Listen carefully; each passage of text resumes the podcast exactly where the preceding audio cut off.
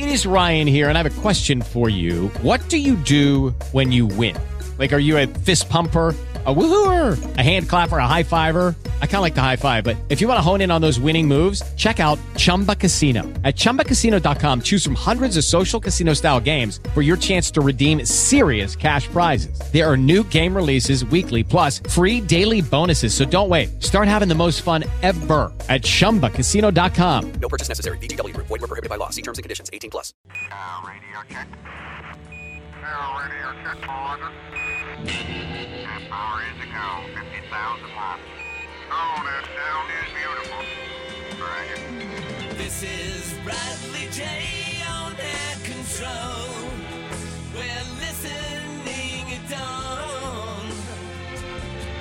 And our radios are tuned to 1030. In our cars, it's locked on WBZ.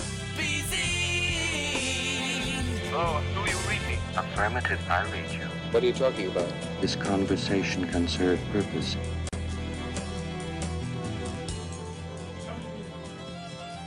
Talking live midnight to five. A little bit of a different night tonight.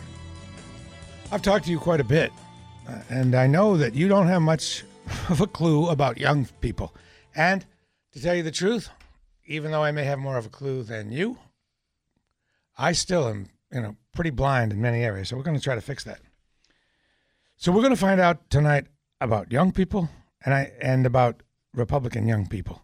It sounds weird to say young people makes me feel old. It's got to be a better word, right? When I say young people, that's strange, isn't it? We have we have uh, Matt Lowe and Sarah Corda here here from the uh, Northeastern University there with the Northeastern University College Republicans. Thanks for being with us. Thank you for having us. Appreciate Thank it. Thank you. So you ready to go? Oh yeah. There's not going to be a bunch of talk about the president. There's not going to be a bunch of political argument. I'm, I'm not going to argue. I'm not going to debate. I have too many questions to get to to spend time debating. It's not what it's about. It's more of a fact-finding mission, both about being a young Republican being and being young. We speculate all night long about what young people think. I thought we'd find out for real. So we'll start with the political part, Sure. and it's a toss-up. We'll for starts starters here. What motivates you to be active in politics? A lot of people aren't. Why are you? Who's first? All right. I guess I'll, t- I'll start it off. All right. Um, I would say for me, especially with my my demographic, my age range, it's definitely more a lot more liberal leaning, and especially with the viewpoints I have, I am right leaning. I am a conservative.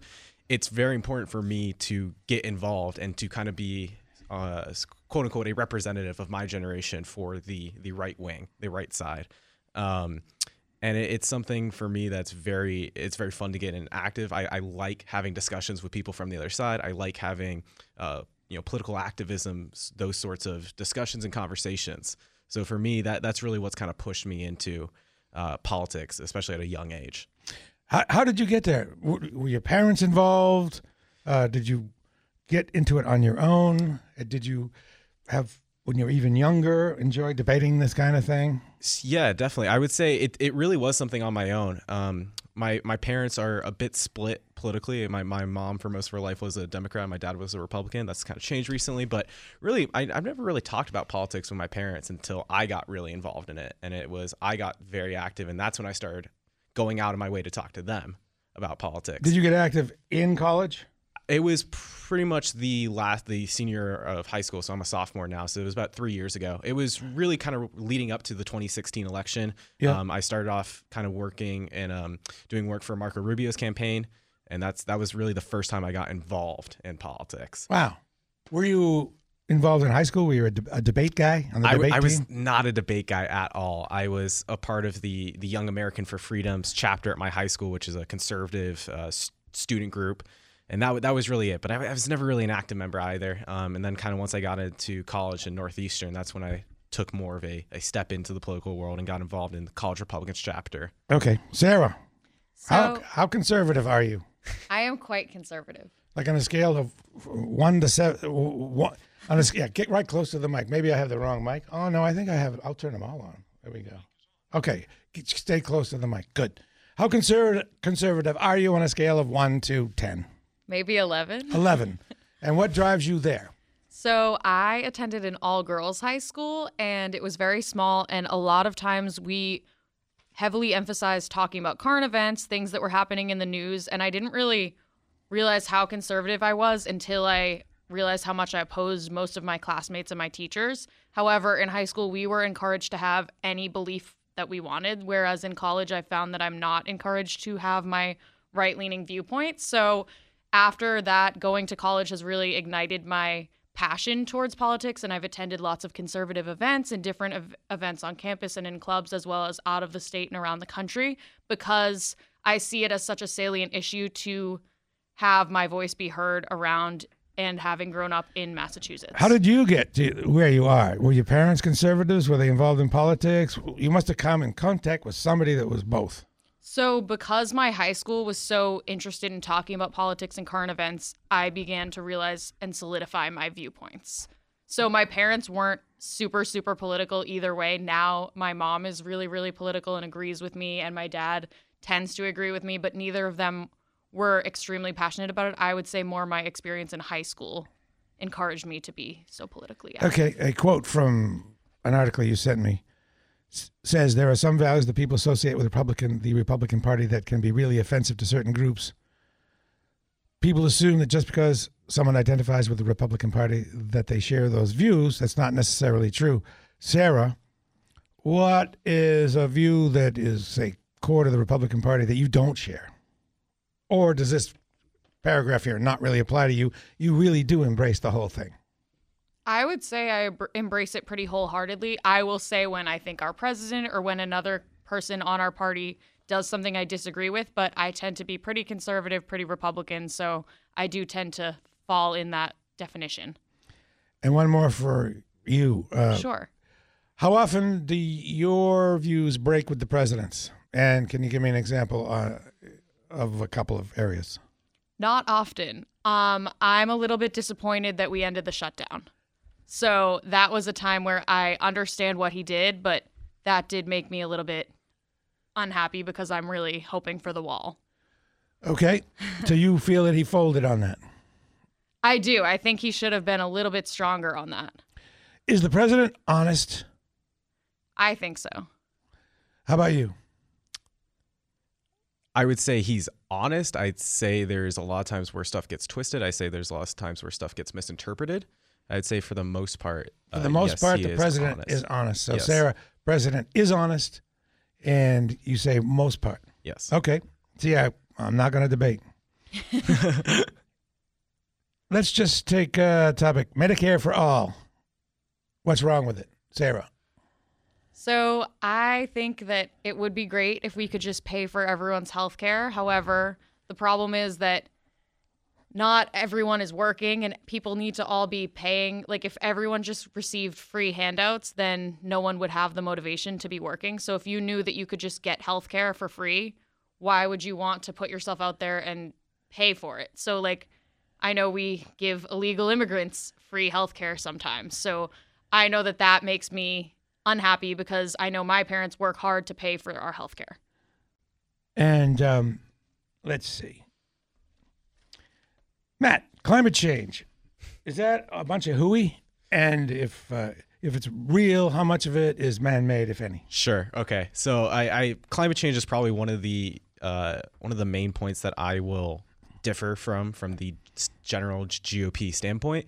I'd say climate change is real. I would, but um, at the same time, I don't think that there's a lot that our country can do, quite frankly, to slow. Because I feel uh, countries like China, India, these big countries that produce so much pollution those are the main contributors that are making this the, the climate change problem so much worse and actually you know expediting it there's only so much that we can do as a country and more so that we are doing now because we already do a pretty dang good job in terms of you know making sure that we are being climate conscious to really slow it down so i think it is an issue i'm not really sure there's a lot that we can do more as a country though to stop it So you would break with the president on that. yes All right, next. And who wants to who wants to answer this one? Do you go to Punter's Pub? Absolutely. Has it closed? I, well, it, it's it officially closed uh, December 18th, 2018. Um, That was the last day it was open. It was a northeastern tradition, northeastern favorite. Um, but when it was still open, yes, definitely. It closed down. It closed. Quite sad to see it, It go. closed, yeah. Students were very disappointed. And the owner, the dude's name's Steve. Steve, right? Steve, great guy, absolutely. He moves a little, he's moving a little slow at the end there. Oh yeah, He's got it. He's still got He's it still going. got it? Yeah. favorite guy. So what are you going to do now that Punter's Pub is going away? Um, we, we've uh we've moved kind of watering holes to a other local campus. Is there anything like that though? Kind of an old man Um, Nah, bar? it- like there that? there really isn't. There's really no. It, it was a true dive bar. It, it had that gritty Yes. feel. Well, it had the smell of bleach. That's yeah. Oh yeah. I mean, sign of a real dive. the, the the booths and chairs were breaking. You couldn't sit down with you know out knowing if it was going to collapse under you every night. But you know, great place. Nothing truly like it in the area. Okay. Um, about Northeastern, what do you like best about the Northeastern experience? How's it different? I guess. Sure, I'll, I'll start. Uh, I definitely the the main thing that's attracted Northeastern, the reason why it's gone so popular lately, is our co-op program, which basically uh, instead of doing two or three times uh, for six month periods, instead of doing classes, you do a full internship and you work full time for those six months and you gain experience. And it, it's something that's very unique about Northeastern that I think that's the most reason most people go. All right. Sarah, Me Too movement. Does it go overboard? I'm actually just started to write a 30 page paper on my criticisms of sorry, criticisms of this movement. So I think the movement is in good spirits, but I think the problem is when you get things like the Aziz Ansari, forgive me if I'm pronouncing his name wrong, but a woman who went on a date with him and seemed to have regretted the experience. If you get someone like that making allegations of sexual assault when it's not an assault and it's more just her being regretting regretting her actions, that delegitimizes the movement. And I think unfortunately there was quite a lot of that delegitimization happening. You'd know better than I would know, being a woman, I guess. Is there how much of that goes on? How much of regrets that turn into charges of harassment or worse happens? I can't I would never want to be the voice for people who are victims and I think that's the unfortunate thing about the Me Too movement is you don't want to take away from people who are real victims of real assault and I would never want to take away from that in any way, but I do think that unfortunately it is an issue that some people do regret and then make up that something happened. Matt, does that affect your dating behavior? The knowledge that Definitely. things have changed. Can you tell me how? I I mean I'm not well I'm not sure if it would necessarily say affect I it's just I'm not sure like how my how my viewpoints would change if this movement hadn't gone on but I mean I'm always someone who's very aware of consent of you know Okay. making sure the girl's comfortable and, and all that so it- it's something to How be do you do that? Make sure the girl's comfortable. it, it's really is feeling it out and, and um I'm not it, this is something personally I'm not one to just like rush into something Right. so it's one of those things where you know when you start talking to someone you kind of test out their character see where they see where they are see what type of person they are You have to do this verbally? Like ask yeah, them? yeah I yeah it, it, it's one of those things where it can be uncomfortable but it's one of those things where you sometimes need to have adult conversations with someone um Sometimes or all the time? all the time Okay. Used to be a guy would kind of just kiss a girl. Does that still happen, or do you always have to ask first? I think it still happens it's not something that I would ever do You would Or- always ask. oh totally All right. Just checking. Are your, I want to ask you both this, are your online profiles accurate? Because that's kind of rare if it is, if, if they are. I, I know somebody who's in the biz of investigating people who are, it's a service where if you're going to go on a date, you can hire this person and she will check you out. And she finds that there's very little accuracy like most people's profiles are pretty made up. Therefore, when you meet, it's pretty disappointing. How accurate, honestly, uh, are your profiles? Do you kind of pump them up a little bit? I wouldn't say it's necessarily an issue of inaccuracy. It's more just when you post something on any social media network, it's generally you're highlighting a good, a specifically good moment of your life. So you have this collection of all these very positive moments in your life. And of course, life isn't like that 24 7. So it, it can kind of give off that aura of like, oh, you're always doing something cool. You're always doing something really interesting when that's not obviously not the case.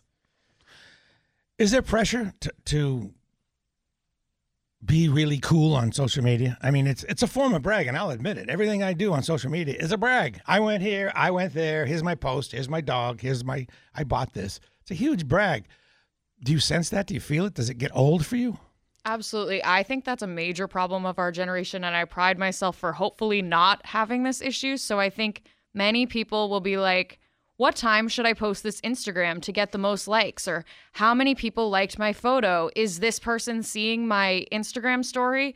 And I think that's such a self self-absorbed vain way of living and I do think it's really sad that Instagram and all of those social media profiles have gotten to that level where people are just so obsessed with what people look like on those and how it's portrayed when the reality like you just brought up is real life is what really matters at the end of the day and what you look like and how you treat people and how you interact in the real day to day not just some picture that you post.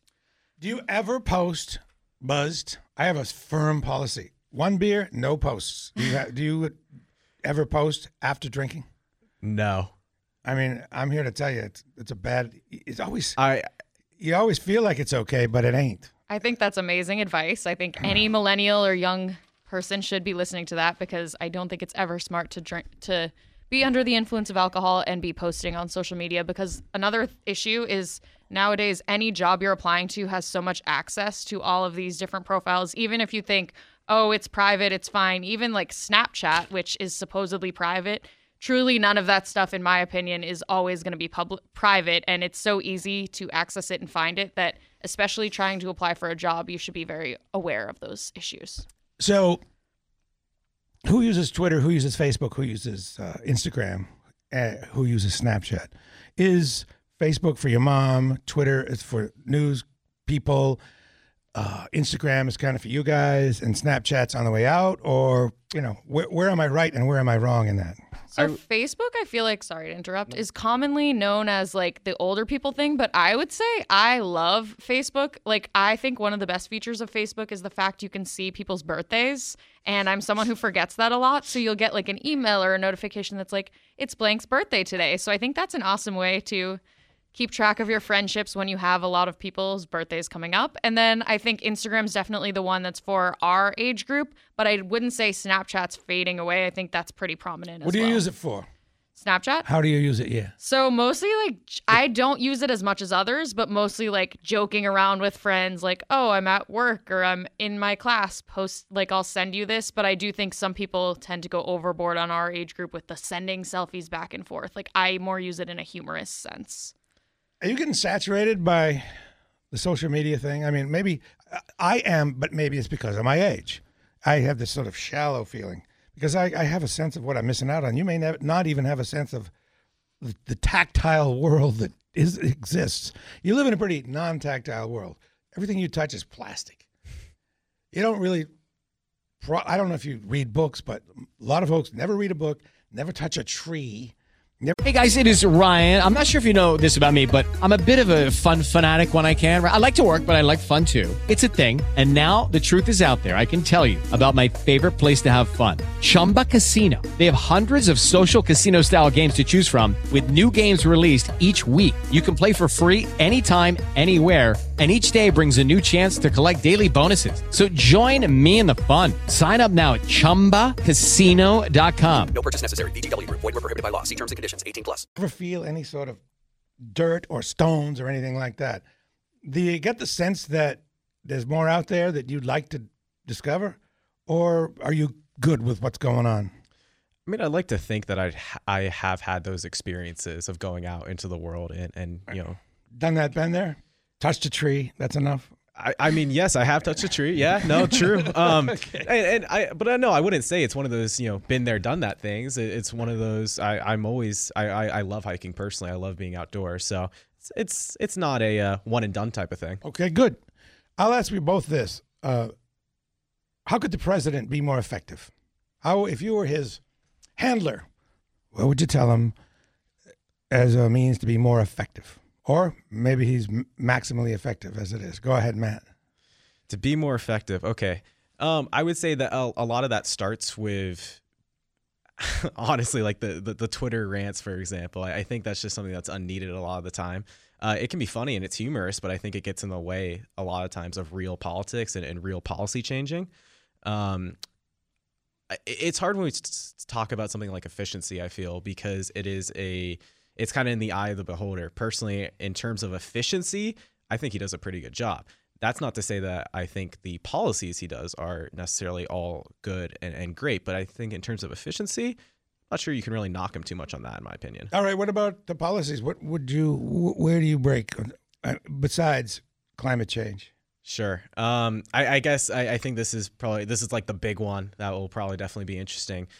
Personally, I'm not for the wall as a physical barrier. I'm all for um, better border security, and, and and I think that's definitely needed. I'm definitely for more security at the border, more uh, border patrol agents, more technology. We have so much technology Yeah, in this day and age. Yeah. There, you know, there's drones, there's lasers, there's really cheap ways that we can do this. I think from a pure financial point of view, if I look at this from a fiscal point of view, the wall is a waste of money. In terms of a fraction of that could be used, and it, I believe it'd be more effective. Why does the president stick with the physical barrier? I think it's it's a campaign promise, and it, it's one of those things where he promised that he's he's talked about the wall so much, stick to it. Sarah, uh, where do you break with the president, and uh, how do you think you could be more effective? I think in terms of effectiveness, it would be great if he toned it down a bit on Twitter. For myself personally, I love all of his tweets. I find them quite humorous, but I think if he wants to win over more of the American people, it would be beneficial to be a little bit more neutral on his tweets. I do think the things that he did, like meeting with Kim Kardashian, meeting with Kanye West, were also really prominent movements that, or moments in his career politically as our president that opened up and made people think differently because a lot of people maybe on the left side really respect those celebrities. So I think those moments did make a big impact and hopefully he can continue to have more moments like that as he does have quite a connection with many celebrities. Okay, and is there any areas where you disagree that you haven't already shared? I want the wall. I hope he pushes for that further and I hope he keeps most of his campaign promises, but I think he gets a lot done. I'm really impressed by everything he gets done in the day to day. I don't know how he fits so many hours and how many things he gets done each day. And why is the physical wall important to you? So I think the wall is a great way to protect our country. We need to make it so that people need to come to our country legally. So it's not to be offensive to But a high anyone. tech a high tech solution wouldn't work. No, I think that's the beauty of our Republican club. We can have dissenting opinions. I think that's a great idea too, but I think the wall is an awesome starting point. So I think So you want to build a wall. yes, You need to have a physical barrier. Okay. What is wrong with the liberal ideology? So, one of the main issues is that they want to make gun control quite strict, more strict. So, this is a problem that infringes on our Second Amendment rights. Actually, I'm looking for the overarching basic philosophy of the liberal Okay. that would dri- that would drive them to be for gun control, drive them to want an open border. What's the what's wrong with the ba- the basic philosophy? so, they want a lot more action from the government and everything to be bigger from the government. And our philosophy on the conservative side is to have less from the government, a more laissez faire approach, and have things not be so stringent. And what's wrong with big government? So, the just more just the asking government doesn't mean I disagree. I'm just asking. No, it's okay. The more the government interferes with these things results in it like in for example with capitalism, we can't we're not going to perform as well in the economy the more the government is put in is involved in in in all of these aspects of our lives. So, Okay, in a larger sense, Matt, if you were the omnipotent ruler of everything in the world, how would you fix it? Or another way to put it is, what's wrong with the world? What's wrong with the world? You know, I think it because it, it's it's definitely hard. It's an interesting question to think about, given the world is just it's huge and there's so many different situations that people are in. You can look at any given person in America has a very different living situation from take any third world country. Um, and just very different living experiences, very different scenarios. But I'd say at large, I think there's this push to kind of have a unified globalist viewpoint um, and to have this co- uh, cooperation of hey we're all on this earth together. Let's all have this big unified force of everybody. I think that's a person personally i think that's a horrible idea. Why? well because as i just said everyone's in different situations. The us has a very different situation than say cambodia and similarly china has a very different situation than the uk it's it, you when you have when you try to make this big organization that you know is very cohesive, but everyone has a very different life experience. That's not going to go well for anybody involved. Do you feel like with the global approach, the haves end up supporting the have-nots, and that's a bummer?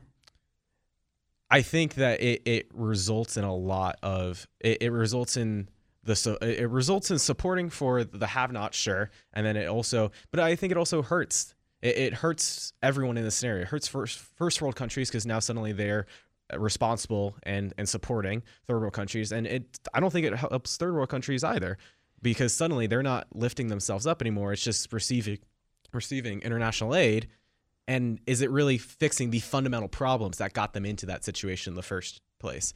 For example, if we were to start giving financial aid or international aid to Venezuela, a country that's currently collapsing right now, is that really going to fix the root of their problem if they just go right back onto the socialistic system that got them into this problem in the first place? No, it's just going to delay the problem even longer. There's some things that need to happen, quite frankly, in order for the world to continue. And sometimes they're not only nice, they're not always nice and pretty, but they need to happen. Do either of you have a surprisingly liberal viewpoint on anything? Uh, I yeah, I'll, I'll I'll go. I think I think probably my most liberal viewpoint. I hate that it's even a political issue because it um, but I would say um, I'm pro-choice. Um, and it's it's funny. I I switched my viewpoint in that fairly recently too. And it's it's my approach is as a conservative, as a Republican, I believe in small government first. And as such, as an extension of that, I look at that and say, well, the government shouldn't be able to tell Right. anyone what they can do Get with the their body. government then. out of that. It- you know, I don't I don't want the- hospital room. I, I don't want the government in my life for for tax reasons, for you know, home reasons, for I don't I don't want the government in my life in the first place. I don't I you know, so hey, I don't want the government in your life either. Sarah, how about you? You're a young female, but a conservative. Is that a rub for you? The uh, the pro-choice issue. I'm pro life, so I think abortion is one of the biggest murders in the whole world. So I think it's a really very sad thing. And what was just passed in New York to allow it in the third trimester is quite, quite devastating. So I've been very upset by that news over the past few days as that's been coming to surface. So I've stood by being pro life. I know Matt tends to take more of a Tomi Lahren approach. So I think that's really cool. I totally understand his backing up that, but I do think that life is one of the most important things we should be fighting for, and one of the core reasons I am conservative. Okay, the the term socialism is uh, just a bad, bad thing for both of you. Correct? Yes. Correct. Okay. Absolutely. So, how did, what is your response when folks talk about how happy people are in a socialist Denmark? Always ranking super happy. What's the deal with that? Both. I'll Go first, Yeah, Matt. sure. I'll, I'll go first. Sure. Uh, whenever I, I always love whenever we bring up uh, Scandinavian countries. Uh, you know, That's because you have an answer for it ready to go. That's why you love it. And here it comes.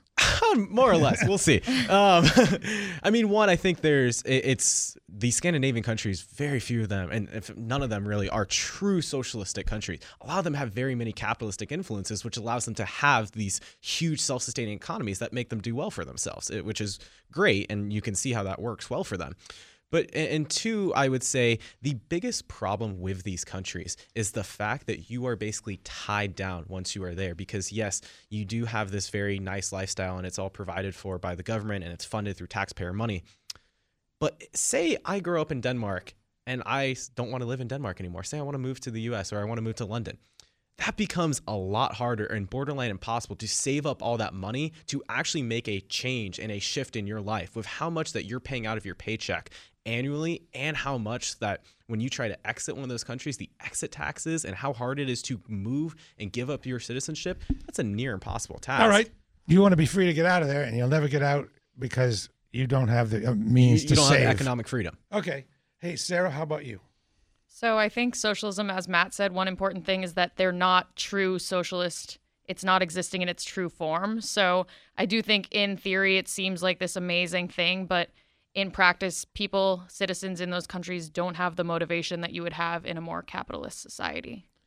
Okay. So they're not truly socialist, yet the some of the things that are big there are called socialist, like the healthcare. Are you saying that if we were to have single payer healthcare, that would not be socialist? Okay, I'll take that. I can sure. I can rephrase it if you like. Sure. But I think you, you want me to rephrase yeah, it. sure. Okay. both of you said, I believe that it's not truly socialist there, but some of the key things they, that they that make them who they are are things that are called socialist here. For Sure. example, the healthcare system.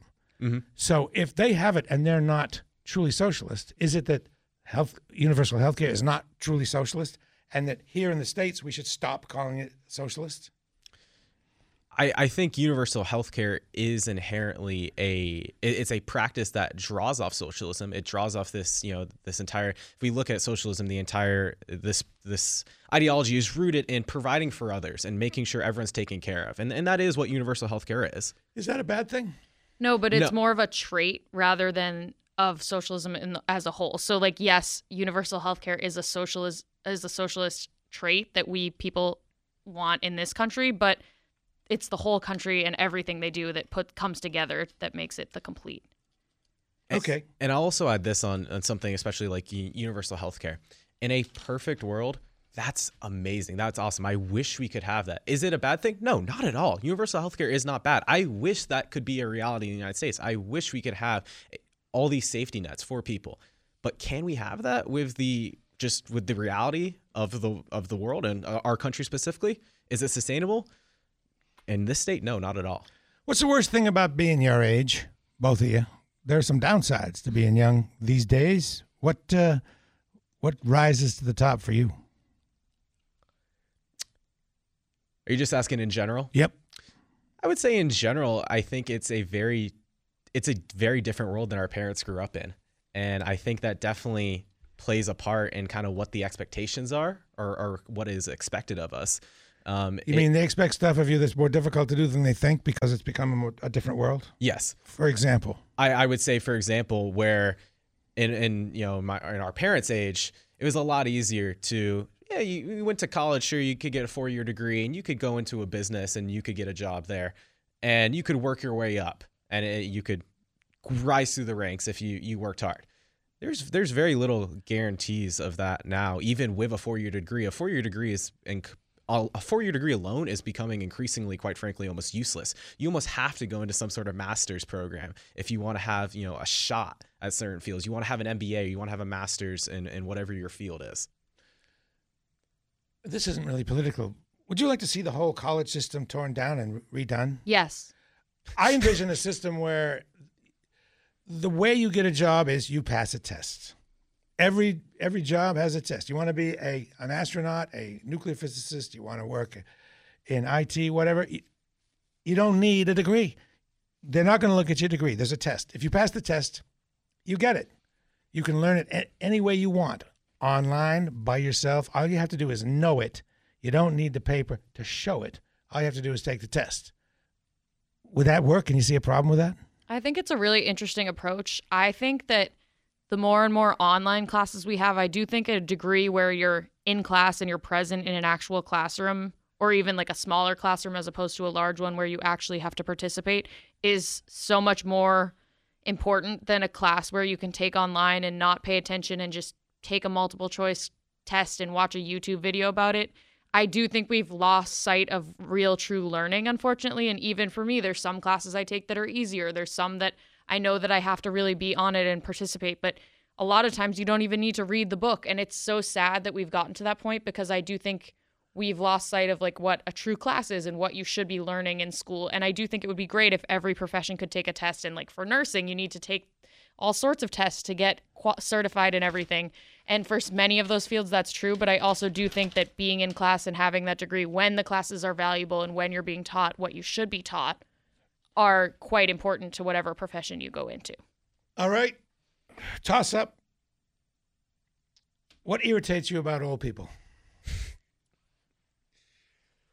Oh man, where to begin? No. Um, uh, God, what would I say? I would say there's this this mindset of not. Uh, and, and of course, this is not true for everybody. I know this definitely is not true for my parents, for example. It could definitely be said about my grandparents, though. Is this this unwillingness to learn technology? You know, it's this new thing. It's this, and it's because the reality is there's there's so many things that could be making people's lives easier if they embrace technology and they just don't want to. And, and, and the reasoning for, okay, well, why don't you? Well, it's new. I, I don't like it. I've never used that before.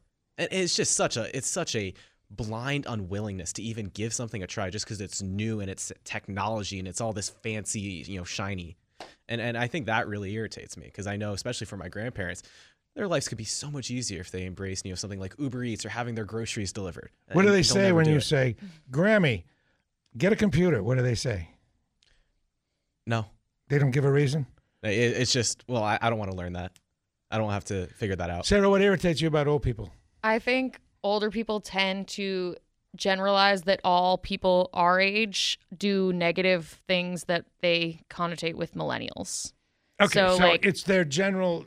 You're all on your phones all the time or something like that when maybe I don't fit those traits. So sometimes I find it frustrating. I know a lot of them perceive that millennials in jobs don't work hard or just want to be on their phones all day and I know that I do not fit to that stereotype whatsoever. But so do you see your peer group conforming to the expectation the old people have? Like, are you? Are they? Lucky Land Casino asking people what's the weirdest place you've gotten lucky? Lucky? In line at the deli, I guess? Aha, in my dentist's office. More than once, actually. Do I have to say? Yes, you do. In the car before my kids' PTA meeting. Really? Yes. Excuse me, what's the weirdest place you've gotten lucky? I never win and tell. Well, there you have it. You can get lucky anywhere playing at LuckyLandSlots.com. Play for free right now. Are you feeling lucky? No purchase necessary. Void where prohibited by law. 18 plus. Terms and conditions apply. See website for details. lazy and you're not. I guess is the. I can absolutely easy see how that stereotype has come to be. Sometimes But you hate it when they lump you in. Yes, it's sometimes disappointing if I know that my work ethic is different than the stereotype. All right, what else? Lazy, not lazy. What else? Um, Entitled. Yes, the entitlement one is definitely a big stereotype that can be frustrating because I tend to think that I don't hold myself in an entitled manner. Um, I how about your- how about other other millennials though? I think some people are. I, I again don't think you can really lump anyone into this whole group. Every single person my age is this. No, but in general, a tendency. There definitely is. And I think a lot of people my age tend to think I should start my job as the CEO when Exactly. I think at our age we need to realize, oh, you need to be the intern and maybe work and do something that's You at the lowest get level of for the a while. Right. And I think that's super important and I do think unfortunately our generation misses that. So the elder the older people that think we conform to that might be onto something. Let's go to Amanda and Lynn. Hello, Amanda. Hey there. Hey. Um, I have a question first for Bradley. I've been really uh, enjoying the, the program and hearing your the young people you have there. Bradley, did you invite Sarah and Nat, or did they reach out to you to be on the program? I invited them. Awesome. Trust me, they would never have heard of me if I didn't reach out. anyway, um, so that, that- I'm really glad that you did that you did so. It's been very uh, interesting to hear their points of view. Um, just some uh, some context um, for myself. I voted red, blue, green, independent. So I'm just I like to think about the candidates themselves, for example. Um, but I did have uh, uh, my, my next question.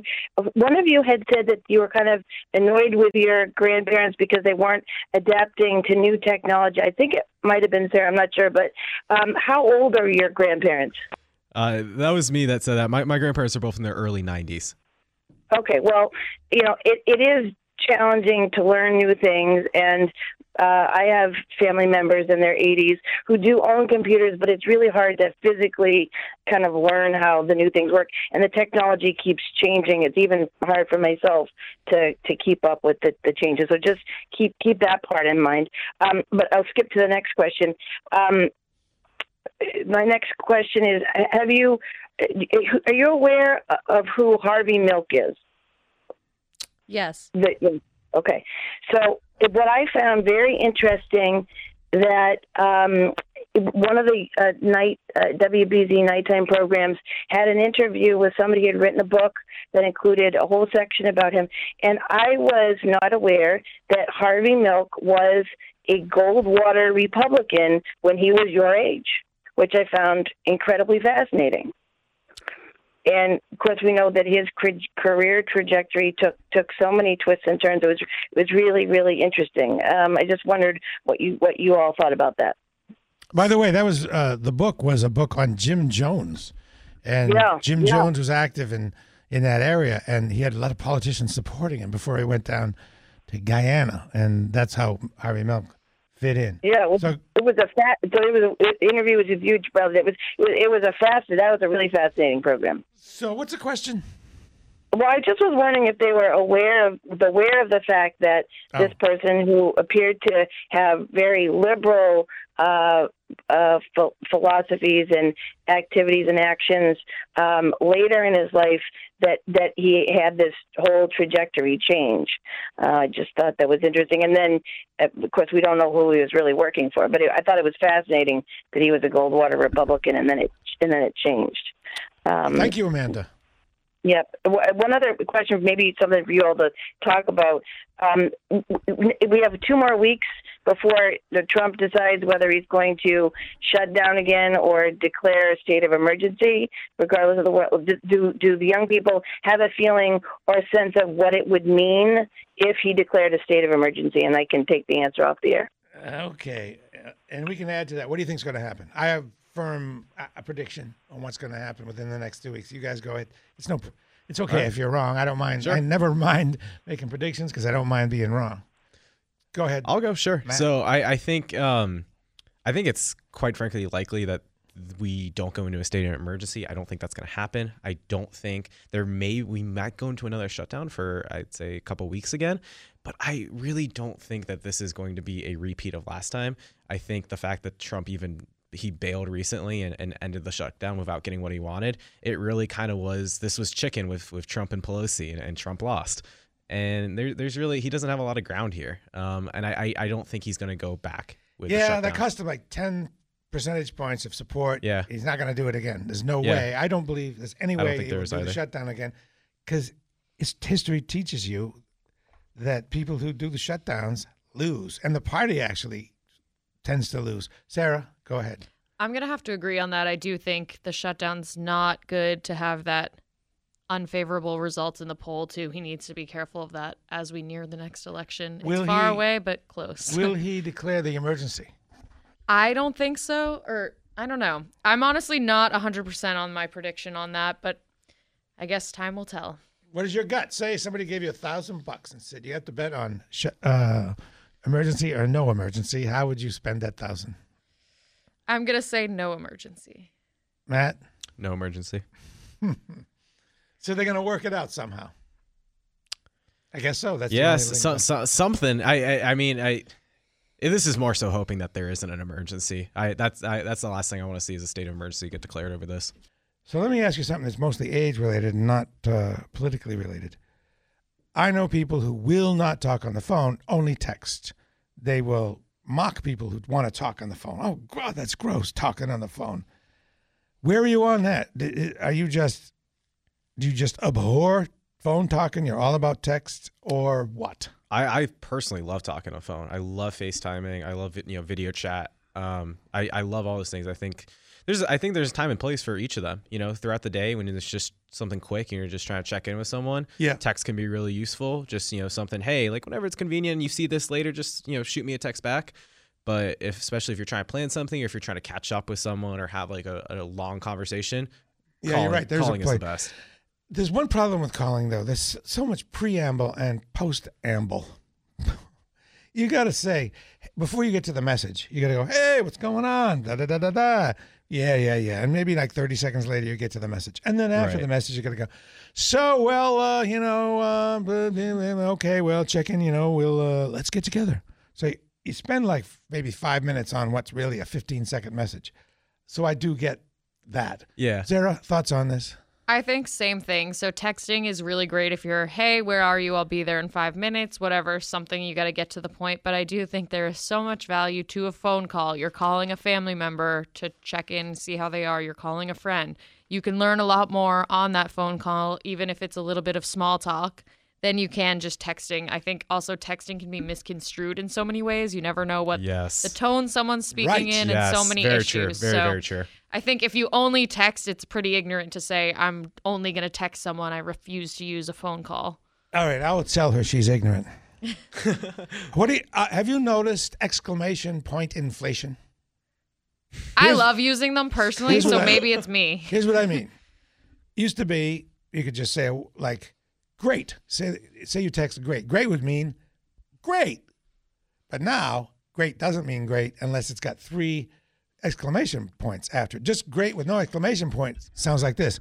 Great. I'd be worried if I didn't get the exclamation, Right, maybe, great. which is weird. Like, we really shouldn't be conditioned that Great. way. But I do, I love a few exclamation points when texting, but again, nothing too crazy. How about emojis? You like them? I kind of love them. It's I am- love them. It's amazing the They're amount cute. of nuance that can be portrayed with just a couple of lines on a yellow circle. You Yeah. have a favorite one? I like the weeping one, like it looks like it's crying, really, like water's flowing out of their I love eyes. that one. And the one with tears of laughter, the face is kind of cocked on the side, and it's Oh, tears yeah. of laughter flying out. Yeah. Sarah, being a woman, you do you run into any difficulty with Trump's treatment of women? So, this is an interesting one. I did not vote for him based on his treatment of women, and I do think that the allegations made against him were nothing more than allegations, and I think that they were quite dramatized. I don't think it's great what he said. I would never think the comments that I don't think can be repeated on the radio were good. With that being said, I do think I literally cannot think of a male that has not made comments like that of that nature. So I think they're all lying to themselves if they don't think that that's something that they all talk about. And the locker room talk connotation is very true. Frank in Ayer. Hi, Frank. You're on uh, WBZ, I believe. Hi. Well, Bradley, thank you for a very good birthday present. Hearing uh, from people who are conservative politically in this area in particular, um, I'm interested to know and what the major, what you, you your uh, guest majors are. Okay, yes. Yeah. So I am a uh, computer science and business combined major. I'm a communications major. Okay, my interesting was because I'm my own. I'm I'm an engineer, and I think naturally that people who go, go to the uh, hard sciences have a much more realistic uh, outlook on, on life, and uh, uh, we uh, and so maybe con- uh, tending to be conservative, uh, and I that would I don't know what communications that that's something that uh, might be pretty neutral if, if you're in, involved in uh, trying to be uh, assure that people can communicate properly. But um, Northeastern University, I think, has a reputation of being more conservative. Uh, is that an accurate? Uh, no. No, Completely inaccurate, unfortunately. we've actually, it's Northeastern's actually made the news uh, a couple times in the last year for having some very liberal professors saying some uh, not. So you were a black sheep yourself, even on, on your own campus. Oh, very much so. Uh, in, in fact, the administration tends to fight us on a near weekly basis on something. Frank, so. before you go, you're a, you're a scientist, but a conservative. Where are you on climate change? Climate change, I think, is something that we we know has been going on for billions of years, and that there's really no, very little uh, uh, human influence to what's going on. Of course, there's a climate change. Uh, if we were under two miles, was it, or eight miles of ice. So you uh, believe it exists, but you don't believe it's man-made. Exactly. The president believes it doesn't even really exist. Well, then uh, he hasn't been paying attention to uh, history of, of the world as as scientists have been uh, uh, determining it has been. Right on. I have a couple questions. Which one to go with first? All right, I'll go with the more complicated one first. Do you suffer? Do you suffer academically for your conservative views? Unfortunately, yes. So I took a course in which I received a D minus as a final grade. I was getting normal standard grades on my papers. I'm a very good student notoriously throughout my life and suddenly started turning in complete papers and received zeros and really horrible grades. And unfortunately, it was because my beliefs. However, my beliefs were required in the class. We were heavily graded on our participation. So I had to appeal this grade and took over a year to get this grade changed by all sorts of committees throughout the school. So oftentimes there's a sort of debate for conservatives where we either express ourselves and sacrifice our grades or choose to stay silent and know that we're getting the grade that we want to graduate. And I'm not disagreeing with you at all or testing you, just doing due diligence. Sure. What actual evidence do you have that your reduction in grade was due to your view? So, ever since I started sharing my viewpoint in class, I said some things that were favorable to our country. Nothing about my political side. I didn't say that I was Republican or who I voted for, but I said that I was against terrorism and that I loved our country. And my professor happened to be very much on the other side. And So he's often, for terrorism. I don't know. He was quite left leaning. You and said I, you. This is what you said. I'm against terrorism. Was there nothing more than that? I mean, I could, No, I had a lot of pride for our country, and I shared that I supported things like post 9 11 putting out a flag. I did a project on that. And unfortunately, my professor would, when I raised my hand in class, he told me that I didn't care about the oppressed people, and he called my viewpoint ignorant. Okay, so that there would be some evidence that your view was the cause of the grade. It wasn't just uh, coincidence. Right. And I think it's important to also, I mean, this is her story, but I, I know this is a very important detail, in my opinion, to the entire story is when she got the papers regraded by other professors in the department, she received like an A. Right. That's they how you did changed it. the You- grade up. Yes. Is that was the way it was fixed? Have somebody else do it? It started in the department, then a bunch of professors read all the papers, and they all said that any complete paper should never receive a zero, but Is they also true? raised my grade. No, That well, the seems thing is, if you just turn in a paper that had the as the whole paper, of course you shouldn't get a good grade. But this was a paper that followed all of the instructions. So even if he didn't agree with the way that I perceived or wrote it, I had the evidence, I had everything he required in the paper. So it wasn't as if I didn't I left out 3 pages of a 5-page paper. Okay, you, are you finished with that, Matt? You're Yeah. done. Okay, are you Apple people? I'm guessing no.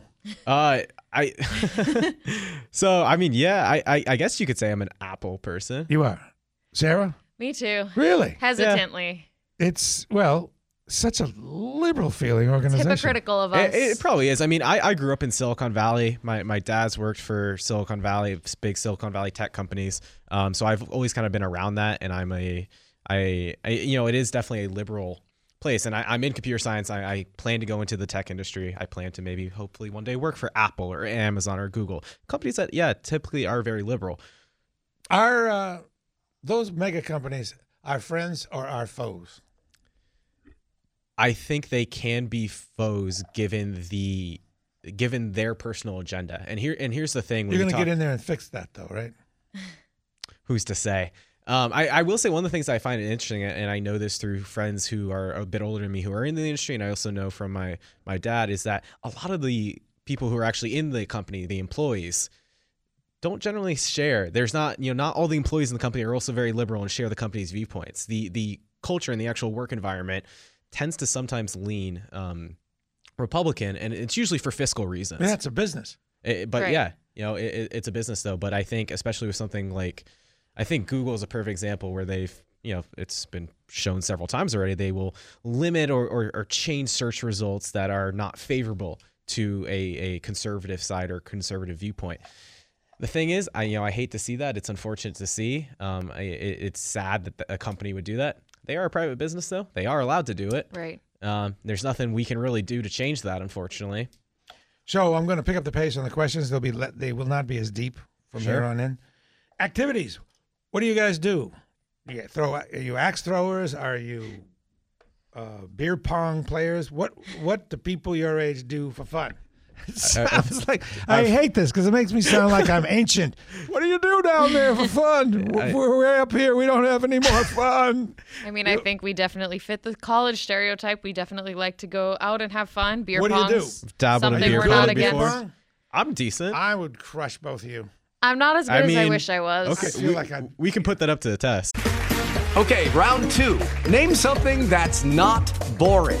laundry? Ooh, a book club. Computer solitaire, huh? Ah, sorry, we were looking for Chumba Casino. That's right. ChumbaCasino.com has over 100 casino style games. Join today and play for free for your chance to redeem some serious prizes. ChumbaCasino.com. No purchase necessary. Void where prohibited by law. 18 plus terms and conditions apply. See website for details. Yeah. Yeah. I'm just good at that kind of thing. Okay.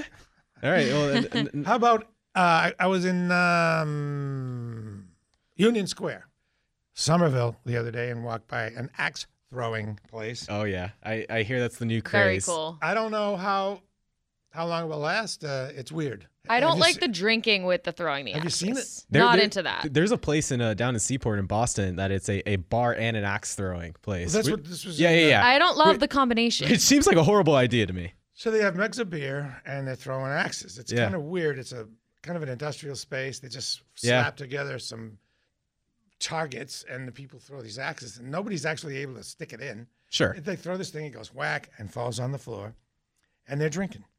And I just feel like usually you have, they have two people in one of these little boot little stalls at a time throwing. I imagine what must happen is when they reach back to throw it. I bet sometimes there's somebody behind them who whacks them right in the face. Oh, yeah. I would think that would happen a lot, and I would imagine that their insurance bills From a pretty high. from a It didn't- it- liability point of view. it didn't look that much fun. Didn't oh look- yeah, look like that much fun. I, I mean, yeah, I don't even see the fun the fun behind that either. I don't think I would ever do that. Are you are either of you into anything like beer brewing or the the maker world in any way? The maker world. You know, you make 3D stuff, printing? Yeah. like anything. I mean, I, sure. From uh, if if uh, not not alcohol, but uh, I, I I do enjoy photography. That, Okay. that's a hobby of mine. I'm a photographer. I, I've been doing that for five six years at this point. I love a good DIY craft. I wouldn't call myself a maker per se, but Pinterest is really fun. Finding something on there, making a little exciting thing. Okay. Uh, let's see. We've talked about most everything politically that I wanted to get to. Do you feel that your your peers are wimpy? Do you wish they would? Yeah. Do you feel like you're in a minority, both of you? Oh, absolutely. Yes, Can you talk a little bit about that? Yeah, sure. I, I feel there's, um, it's I, it's funny. We kind of talked about previously uh, earlier about millennials sometimes having this entitlement feeling, which I think is true to a certain extent. I, I really do feel like there's some people that just think, like, oh, this is hard, so so why try? And it, it, it seems like there's a lot of our of our generation that's just, oh, this is difficult. I'll just try to get around it or try try to avoid that. It's just sometimes you got to work. Sometimes you got to put the work in. Next, where do you find your m- new music?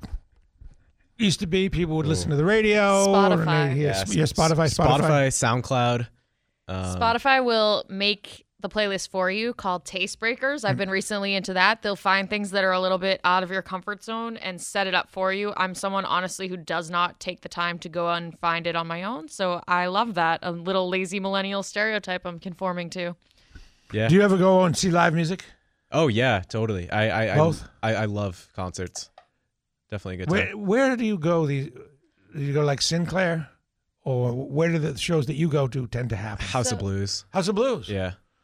Who and do you- then there's a lot of like smaller bars like Capo and Lucky's ha- Lucky's Lounge have been doing one small band I like. Like I love finding the ones that are really cool and pumping in Boston and like go to those where you know like you can follow them on Instagram and then know they'll be at these different places each week.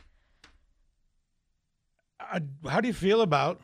And this is very random questions coming at you. Safe injection sites. As you know, political people, you got to have an answer to that one. Yeah. Uh, personally, I be, it's one of those things, especially when we talk about drugs in general. The only I, I am for, for example, marijuana legalization, um, which definitely is not a very stereotypical GOP viewpoint. But past that, I, I really am against drugs, and I think by having, I understand the arguments behind safe injection sites. I understand it's well. you know, What are the giving- arguments for them? it's giving them a safe place so they're not you know risking an overdose on the streets they're not risking oh hopefully they're just not going to overdose in the first place and if something were bad to happen well then they can get medical attention right there it's, it's basically making a safer place for someone who has an addiction and i understand that viewpoint But but that being said i just can't i, I can't feel I, I just don't feel right about having a government sanctioned place that is essentially condoning um condoning doing narcotics that are illegal and we should I what if we think- made them legal? No. I, I absolutely, absolutely against that. Absolutely against that. Sarah's against the safe injection sites too. I'm guessing. Yeah, I think my roommate's a nurse. She loves them. She thinks they're a great idea. I just don't think it's great to be a purchasing the dr- the drugs for these people from the government, and also the one plus is the clean needles, What so if they that's less just- disease. Sorry to interrupt. What if they just did their own drugs there? They went That's there even to do it because to then get they're the just- needles. So they wouldn't. the way I look at it, and I, I totally don't want to debate, is needles in little playgrounds with little kids So bad. so bad that if they went to these sites, they would leave their old needles there. That's mm-hmm. what I. f- That That would that's be the good. pro for me. And then maybe if they also had to sign something and enroll in some type of program would be even better. And I just think that it's kind of it's giving something to someone and feeding the addiction literally. So I don't think it's the best mechanism to be helping. How how important are a couple of things as as are, are you really millennials still? No, I don't. I, I I'm ninety percent sure I'm not considered. What is the millennial. new I thi- generation I think? I'm Generation actually Y? part Gen. Z- No, it's Gen, Gen Z. Z. I think I'm part of Gen Generation Z. Z. But like I, I, I think I'm on like the the old side of Gen Z. I Okay. think. Okay, for you folks, how important are cars, automobiles, compared to what you sense the importance of automobiles in older folks? I, I personally really enjoy driving. You dig 'em. I, I think it's it's useful. I mean, I don't own a car here in Boston just because it, it wouldn't be viable, and especially since I'm living in Boston proper, I can get anywhere I need using the T or, or Uber. But there's there's a time and place for. it. I mean, perfect example is here. You know, we, we had to drive out here to, to Medford. Yeah. We rented a rented a car, you know, just for a few hours to, to You come did? out here. Yeah, yeah, yeah, yeah. Good. So yeah, it's just you That's, know, that's why you're able to stay longer. yeah, exactly. All right, how important are children uh, compared to how Ooh. you Having children? having children? Yes, compared to how you perceive previous generations to have. I think it's people are getting married later, people are having kids later, and I do think it'll be interesting to see how that unfolds. But I kind of wish we were still having children and getting married at a bit of an earlier age than we are now. Yeah, I think there's definitely a big uh, viewpoint in our generation to either just not get married or get married much later, to not have kids. I just don't think that people really want to go on dates anymore in college or beyond. I think it's all very instantaneous. We were talking a bit about dating apps. Personally, I do not use them, but I don't like the whole idea of them. I think we're so inclined to be on our social media that as a result, we don't really go through the practice. People just want instant gratification rather than going on a date and meeting people and being in a relationship. It's all just the idea of hooking up or friends with benefits, which is not a great thing in the long term. I told you my theory. I wasn't going to say it on the air, but I will. I will give you my theory on, and it could be wrong. You tell me if I'm right. That here's how it goes: people have phony baloney face uh, social media profiles. They know everyone knows going in that when they actually meet up on an online date, it's going to be disappointing. They show up. They are in fact disappointed, but with hormones, what they are, people want sex. So they, even though they're disappointed, they go ahead and they have the sex, and they never see each other again because they were disappointed. And it's just an endless series of that. How far off am I? I think it's very accurate. Accurate. Yeah, I I I would say I know it's hard for me to answer that directly because I'm definitely more of a traditionalist. But speaking from like all all my friends um, in college, none of them have any interest in being in a relationship. So no relationships. It's Nope. one and done.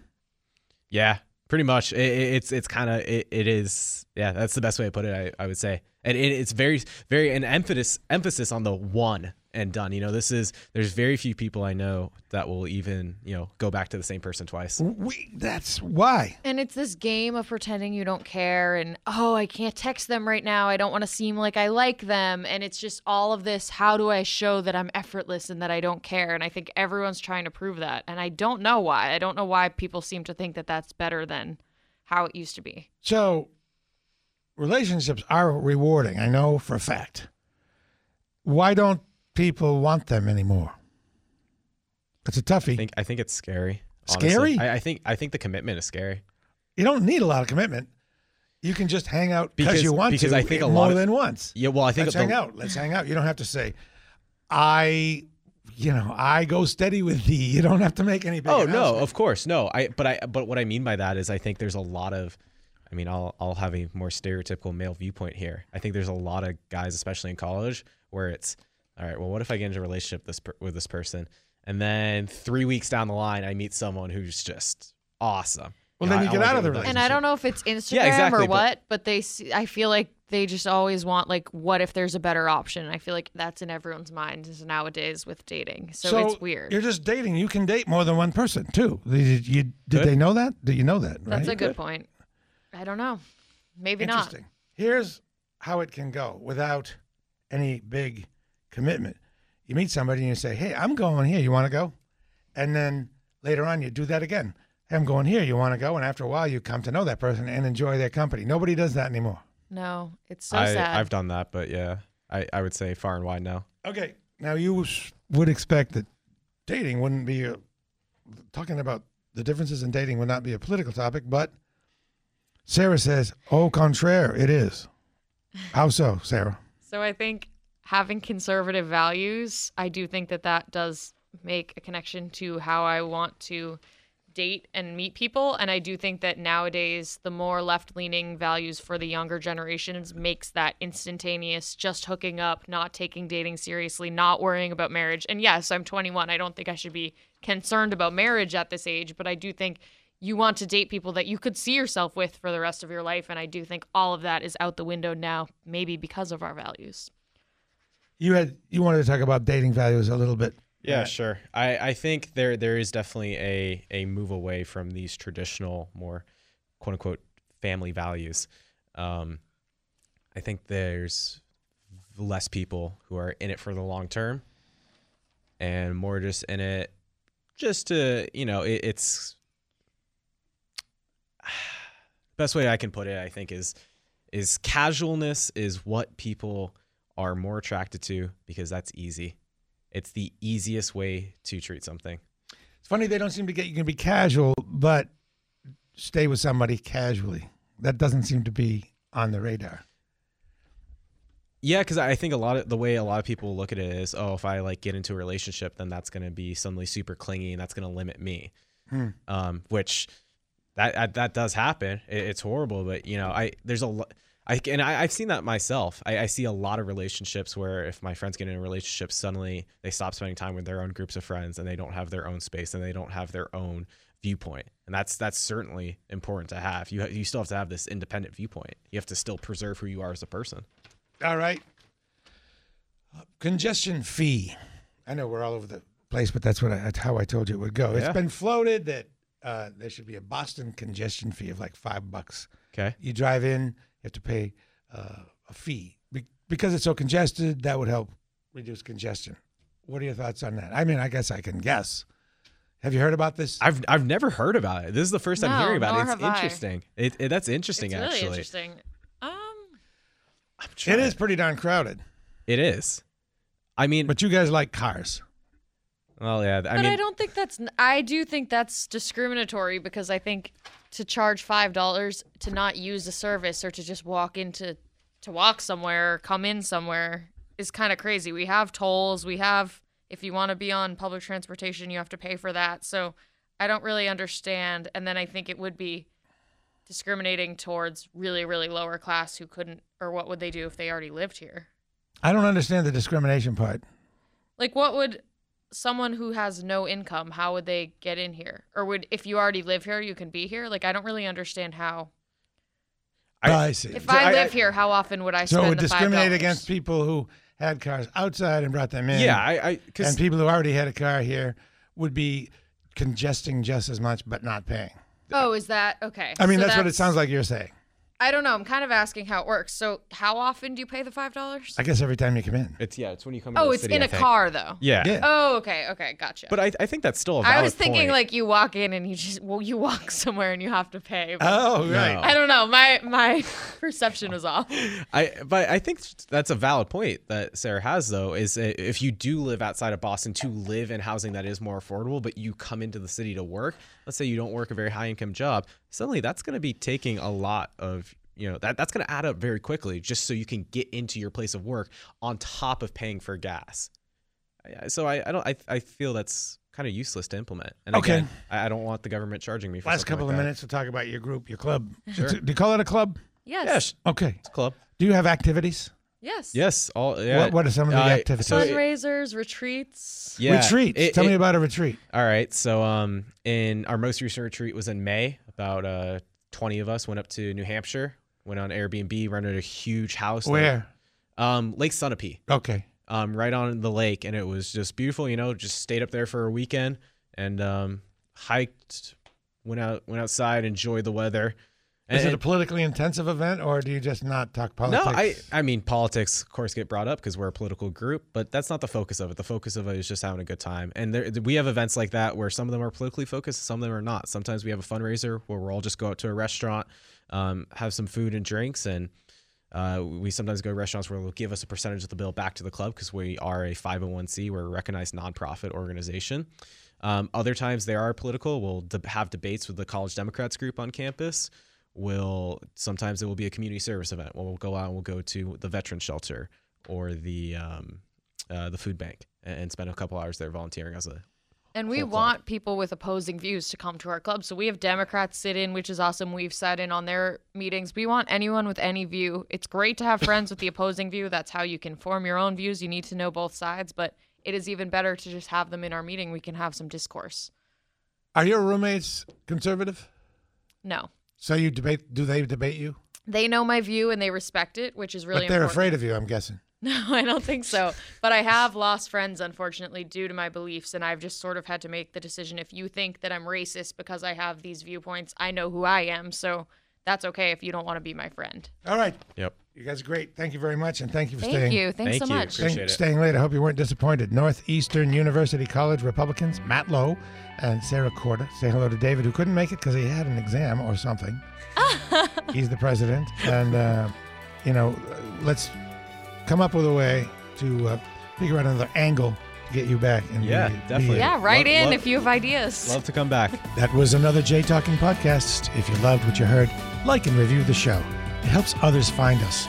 Subscribe to the Jay Talking podcast wherever you listen to podcasts and never miss an episode. Follow me on Twitter for show updates, and as always, you can catch the show live every weeknight starting Sunday, midnight to 5 on WBZ Boston's News Radio. It is Ryan here, and I have a question for you. What do you do when you win? Like, are you a fist pumper? A woohooer, a hand clapper, a high fiver. I kind of like the high five, but if you want to hone in on those winning moves, check out Chumba Casino. At chumbacasino.com, choose from hundreds of social casino style games for your chance to redeem serious cash prizes. There are new game releases weekly, plus free daily bonuses. So don't wait. Start having the most fun ever at chumbacasino.com. No purchase necessary. Group. Void were prohibited by law. See terms and conditions. 18 plus.